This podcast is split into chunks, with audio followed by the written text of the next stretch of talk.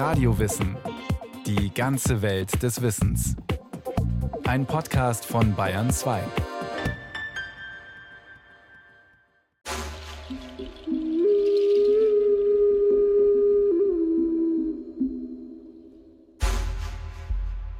In zwei aufeinanderfolgenden Nächten sah ich in meinen Träumen, kamen unzählige Männer, bekleidet mit aufreizendem Eisen wie aus den Eingeweiden der Erde hervor, rissen unsere Häuser nieder und plünderten gierig die goldenen Tempel all unserer Götter aus, und Himmel und Berge brannten in roten Flammen.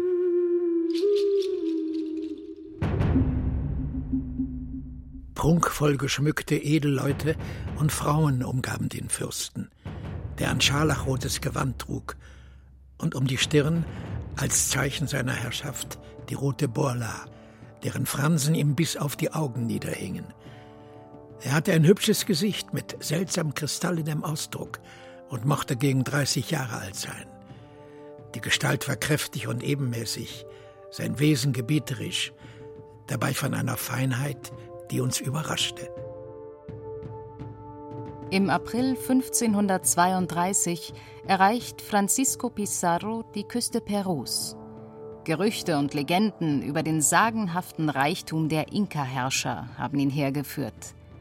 Mit nur 62 Reitern und 110 Infanteristen bricht er ins Landesinnere auf, um den König der Inka zu treffen, Atahualpa.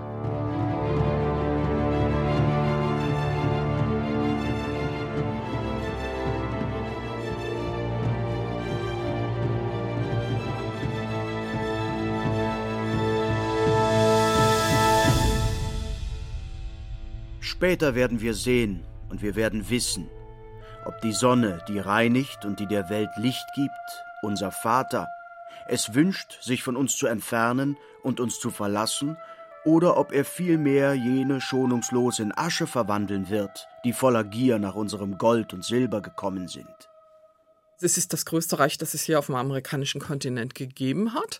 Also das ist ohne Zweifel so. Ein größeres politisches Gebilde hat es nicht gegeben. Das ist eine unglaubliche Leistung. Es ist so gesehen dann ja auch im Grunde genommen eins der wirklichen Großreiche seiner Zeit.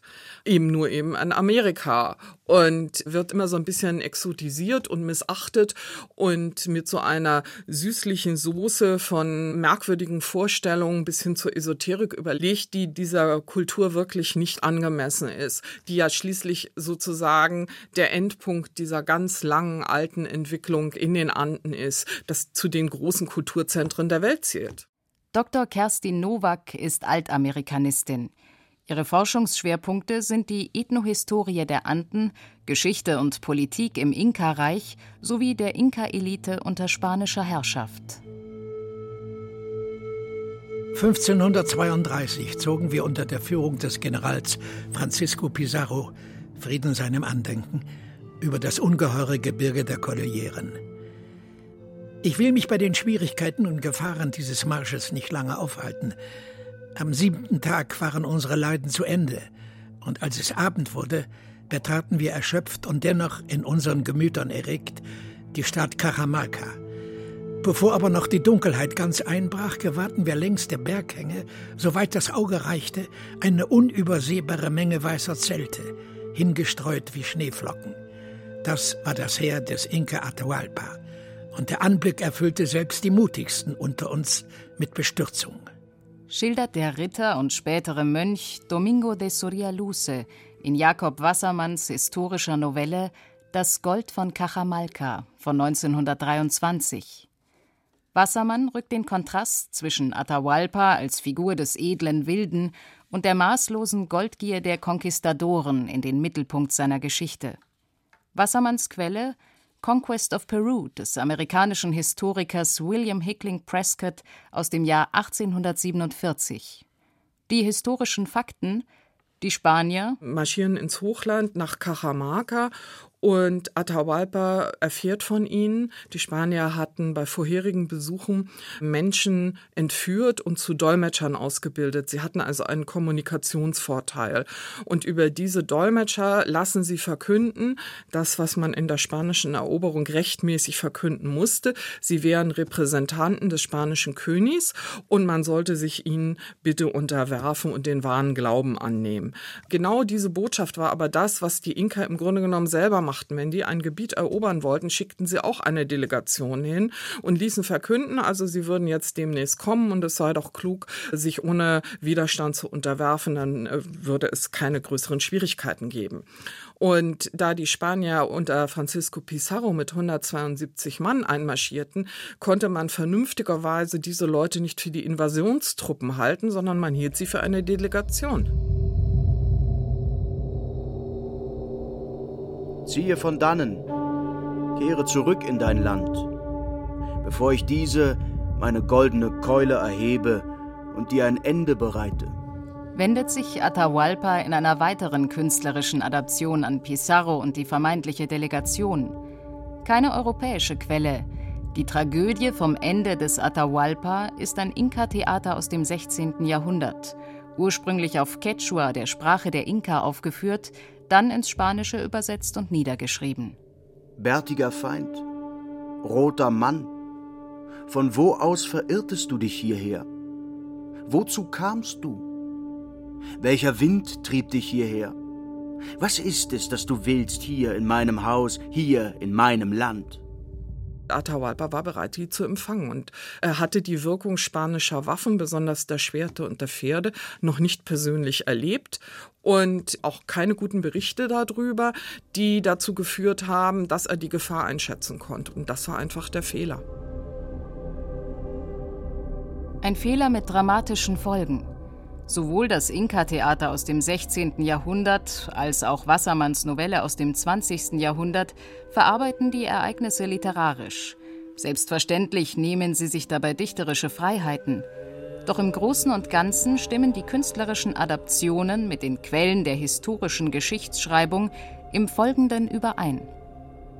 Als Atahualpa die Spanier empfängt, ist er zwar von seiner Leibwache umgeben, doch der Großteil von Atahualpas 30.000 Kriegern lagert außerhalb der Mauern von Cajamalca. Da trat, wie es beschlossen war, der Pater Valverde, unser Feldpriester, aus einer der Hallen. Der Priester der Spanier fordert Atahualpa auf, sich dem Kaiser zu unterwerfen und richtete im Namen des Heilands die Mahnung an ihn, sich zu unserem Glauben zu bekehren. Zur Bekräftigung seiner Worte reicht der geistliche Atahualpa die Heilige Schrift. Wie bekannt ist, hatten die Inka keine Schrift, so wie wir sie verstehen. Dieses Maisblatt, das du mir gegeben hast, sagt mir nichts. Atahualpa kommt aus einer Kultur, in der heilige Objekte reden. Also er hört, hier ist das Wort Gottes, das wird ihm in irgendeiner Weise übersetzt, nimmt das Ding entgegen und erwartet nun, dass irgendwas passiert, aber es passiert nichts, es schweigt. Ein starres Bild saß er auf seinem Thron und schaute den Mönch halb verwundert, halb unwillig an. Dieser blickte ratlos zu Boden, sein Gesicht erblasste. Plötzlich wandte er sich um und hob das Kruzifix in seiner Hand wie eine Fahne. Da sah der General, dass die Zeit gekommen war.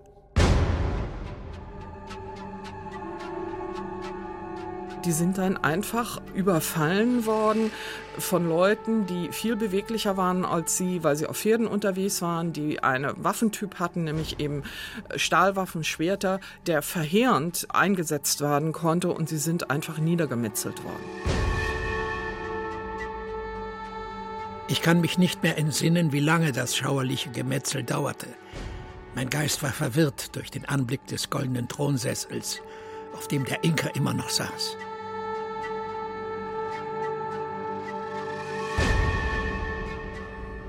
In der Tat feuern die Spanier, auch hier stimmen die Quellen überein, wohl ohne jegliche Vorwarnung mit ihren Musketen in die Reihen von Atahualpas Leibwächtern.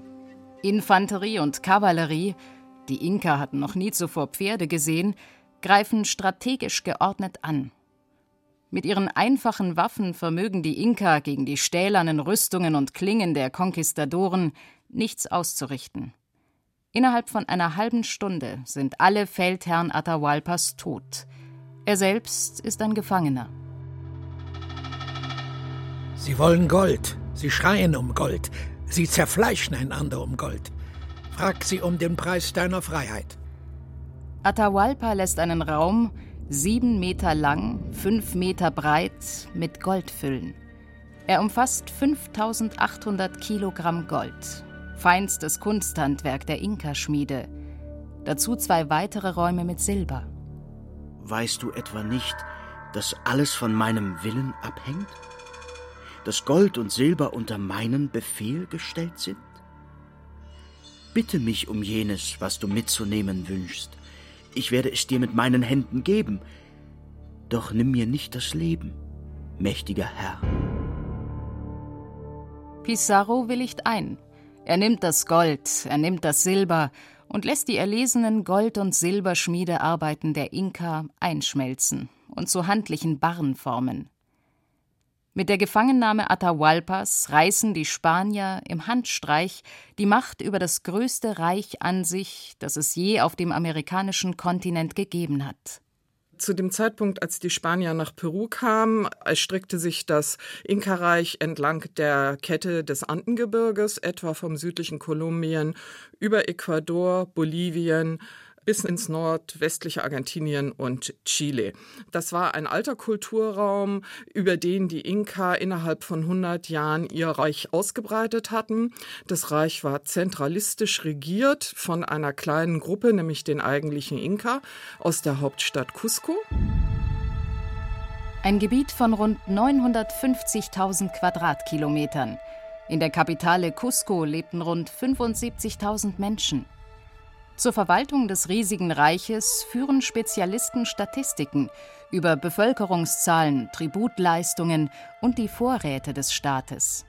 Nicht in einer schriftlichen Form, wie wir sie kennen, sondern anhand von Kipus, Knotenschnüren, die eine verblüffend präzise Buchführung auch über Ernteerträge oder die Menge der wehrfähigen Männer einzelner Dörfer ermöglichten. Die Inka organisierten ihr Reich in Provinzen, man bezahlte die Herrschenden mit Ernteabgaben und Arbeitskraft. Ingenieure, Straßen- und Brückenbauer schufen Werke wie die 60 Meter lange Hängebrücke Keswachaca über den Rio Apurimac oder die 4000 Kilometer lange und 8 Meter breite Küstenstraße und die 5200 Kilometer lange und 6 Meter breite Andenstraße. Tunnel führten durch unüberquerbare Berge, da man weder Pferde noch das Rad kannte, waren auf den Straßen Stafettenläufer unterwegs. Innerhalb eines Tages überwanden Nachrichten so Distanzen von bis zu 400 Kilometern. Das gesamte Straßennetz der Inka besaß eine Länge von ca. 40.000 Kilometern und war damit größer als das der Römer. Wir, die Inka, werden immer machtvoll sein. Wie konnte die winzige Anzahl Spanier unter Francisco Pizarro dieses gewaltige Reich nur durch die Gefangennahme Atahualpas unter ihre Kontrolle bringen? Sie konnten nicht glauben und nicht begreifen, dass der Sohn der Sonne ein Gefangener war innerhalb von 100 Jahren ein solches Reich aufzubauen mit den technologischen Möglichkeiten der Inka. Sie hatten keine Schrift, sie hatten keine Zugtiere, haben das Rad nicht genutzt, sie hatten kein Eisen und was immer so erwähnt wird. Ne? Und das schafft man also dann nur unter anderem, indem man mit äußerster Brutalität vorgeht und das haben die Inka auch getan. Und auch ihre Herrschaft ist für ihre Untertanen eine überschaubare Freude gewesen. Deshalb eben auch zum Beispiel dann mit den Spaniern umfassend kooperiert haben, als die ins Land kamen kam. Analysiert die Inka-Forscherin Dr. Kerstin Nowak. Doch Pizarro hilft nicht nur die Diversität der von den Inka beherrschten Völker, ihm spielt auch noch ein glücklicher Zufall in die Hände. Tatsächlich ist es so, dass die Spanier in dem Moment ankommen, wo Atahualpa gerade in einem Bürgerkrieg gegen seinen Halbbruder Huasca gesiegt hat. Seine Truppen hatten Huasca gefangen genommen und der Krieg war sozusagen zu Ende und er war jetzt der Herrscher der Inka. Ich bin Atahualpa, Sohn des Inka Huayna Capac. Jetzt werde ich mit meiner starken Macht überall Tausende von Blutseen vergießen. Atahualpa beginnt, alle ethnischen Gruppen im Reich, alle Angehörigen der Inka-Elite, die Huasca unterstützt haben, massiv zu bestrafen für diesen Fehler. Das heißt, er tötet einfach auch sehr viele Leute. Das ist dann der Grund, weshalb diese Leute, als die Spanier kommen, die Spanier als ihre Rettung ansehen. Deshalb sind die Spanier einfach in ein völlig entzweites Reich vorgedrungen, wo sie eine ganz große Anzahl von Verbündeten gefunden haben. Durch die Inthronisierung eines Marionettenkönigs versuchen die Spanier, ihre Herrschaft zusätzlich zu legitimieren. Sie setzten Atahualpas jüngeren Bruder Tupac Hualpa ein. Doch obwohl sich zahlreiche frühere Anhänger Huascas mit Pizarro verbünden, schlagen sich längst nicht alle auf die Seite der Eroberer. Die Spanier machen sich von Cajamalca auf ins Andenhochland, um die Hauptstadt des Inka-Reiches, Cusco, zu erobern. Nur gegen den erbitterten Widerstand der einheimischen Bevölkerung gelingt ihnen schließlich die Einnahme des Nabels der Welt, so die Übersetzung des Quechua-Wortes Cusco. Die größte und schönste Stadt, die man je in diesem Land und sonst wo in Indien gesehen hat. Sie ist so schön und besitzt so herrliche Gebäude, dass sie selbst in Spanien Aufsehen erregen würde. Schreibt Francisco Pizarro im Triumph an den spanischen König. Das Reich der Inka ist besiegt.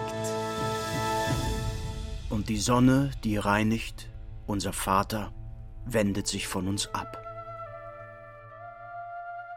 Die Städte der Inka sind fast alle verschwunden, überwuchert vom Regenwald oder überbaut von den Spaniern. Ruinen wie die von Machu Picchu, 75 Kilometer nordwestlich von Cusco, lassen aber auch heute noch ahnen, wie klug die Inka sich an das Leben im unwirtlichen Bergland angepasst hatten. Spanische Quellen schwärmen von vollen Lagerhäusern, Gefäßen und Gewändern aus purem Gold. Das Gold verleiht euch den Mut, alle Dinge zu berühren und euch alle Dinge anzueignen. Und indem ihr die Dinge gewinnt, zerstört ihr jedes Dinges Form das Gold verwandelt eure Seele. Das Gold ist euer Gott, euer Erlöser, wie ihr es nennt. Und wer ein Stück davon besitzt, der ist gefeit, der meint die Sonne zu besitzen, weil er eine andere Sonne nicht kennt. Ich verstehe es nun genau, und ihr dauert mich, ihr Sonnenlosen. Was wäre geschehen, wenn Atahualpa Pizarro mit der ganzen Kraft seines Heeres angegriffen hätte, statt ihn innerhalb der Mauern von Cajamalca als Gast zu empfangen. So aber hatten die Spanier mit ihren Pferden, ihren Waffen und Rüstungen aus Stahl mit weniger als 200 Mann in einer halben Stunde das Großreich der Inka zu Fall gebracht, als sie Atahualpa gefangen nahmen. Als die Spanier 1532 das Reich der Inka betraten, lebten in diesem Gebiet zwölf Millionen Menschen. 100 Jahre nach ihrer Ankunft sind es noch 600.000. Die Inka waren sehr pragmatisch. Sie haben immer nur so viele Leute niedergemetzelt wie nötig und den Rest am Leben gelassen, weil die danach für sie arbeiten sollten.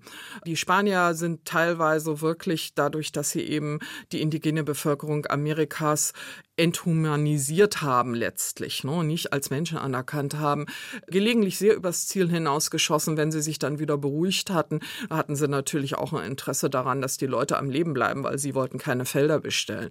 Genauso wie die Inka das nicht wollten. Was bei den Spaniern dann halt noch so nervte, dass die einem vorschreiben wollten, was man glaubte. Dieses Maisblatt, das du mir gegeben hast, sagt mir nichts. Mit welcher Schwärze ist es beschmiert und bekritzelt? Was soll die Bibel, das geschriebene Wort Gottes, König Atahualpa auch sagen, in einer Kultur, die keine Schrift kannte? Er war als Herrscher legitimiert, in der Überzeugung, der Sohn der Sonne zu sein. Seine Gemahlin war die Tochter des Mondes. Die Götter der Inkas waren Inti, die Sonne, Kilja, der Mond, Pachamama, die Erdmutter, Iliapa, der Blitz, der als Regen die Erde befruchtet. Und die Ahnen der Inka wurden als göttlich verehrt. Ihre Mumien ruhten im Sonnentempel. Es ist einfach eine vollkommen andere Welt, in der die Grenzen zwischen dem, was wir als Natur und Nicht-Natur, was wir als natürlich und übernatürlich ansehen, vollkommen anders definiert werden und der Mensch sich darin anders bewegt und daher unsere Begrifflichkeiten nur ungenügend zutreffen. Dennoch lässt Atahualpa sich taufen. Gezwungenermaßen, denn die Spanier stellen ihn vor Gericht. Kerstin Nowak. Man hat unterstellt, dass er hatte sich ja jetzt sozusagen den Spaniern unterworfen. Dann hätte er die Absicht gehabt, sie trotzdem zu bekriegen und er würde vorbereiten einen Angriff auf die Spanier. Und mit dieser Beschuldigung hat man einen Scheinprozess organisiert. Man verurteilt Atahualpa zum Tod auf dem Scheiterhaufen. Eine absurde Terrorstrafe, denn die Verbrennung war im europäischen Verständnis die Bestrafung der Ketzer, also die Strafe für jemanden, der vom christlichen Glauben abgefallen war. Die Drohung verfehlte ihre Wirkung nicht. Das lag daran, dass in den Anden wichtige Persönlichkeiten, machtvolle Persönlichkeiten besonders nach ihrem Tod mumifiziert wurden. Also das war im Wesentlichen ein natürlicher Prozess und als Ahnen weiter verehrt und eben auch konsultiert wurden. Die schlimmste Vorstellung und Strafe war es tatsächlich, den Körper eines Toten zu vernichten. Deshalb hat er dann zugestimmt, sich taufen zu lassen, damit man ihn nicht verbrennt. Nach der Taufe lassen die Spanier Gnade walten. Sie verbrennen Atahualpa nicht. Sie erdrosseln ihn. An diesem denkwürdigen Tag raubst du mir das Leben. Aber in deinen Gedanken werde ich weiterleben. Du wirst den Schandfleck meines Blutes ewig tragen. Und niemals werden meine Untertanen ihre Augen wohlwollend auf dir ruhen lassen.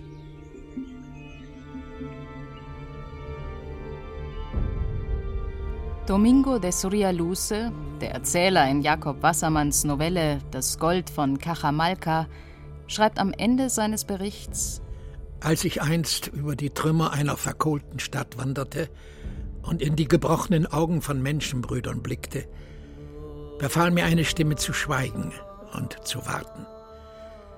Als ich ein anderes Mal im Gebirge der Kordilleren auf eine Schar von sterbenden Kindern stieß, die der Hunger und die Angst aus den verödeten Dörfern hinaus in das wüste Paronal getrieben hatte, weinte ich über das, was der Mensch ist und was er versäumt zu sein.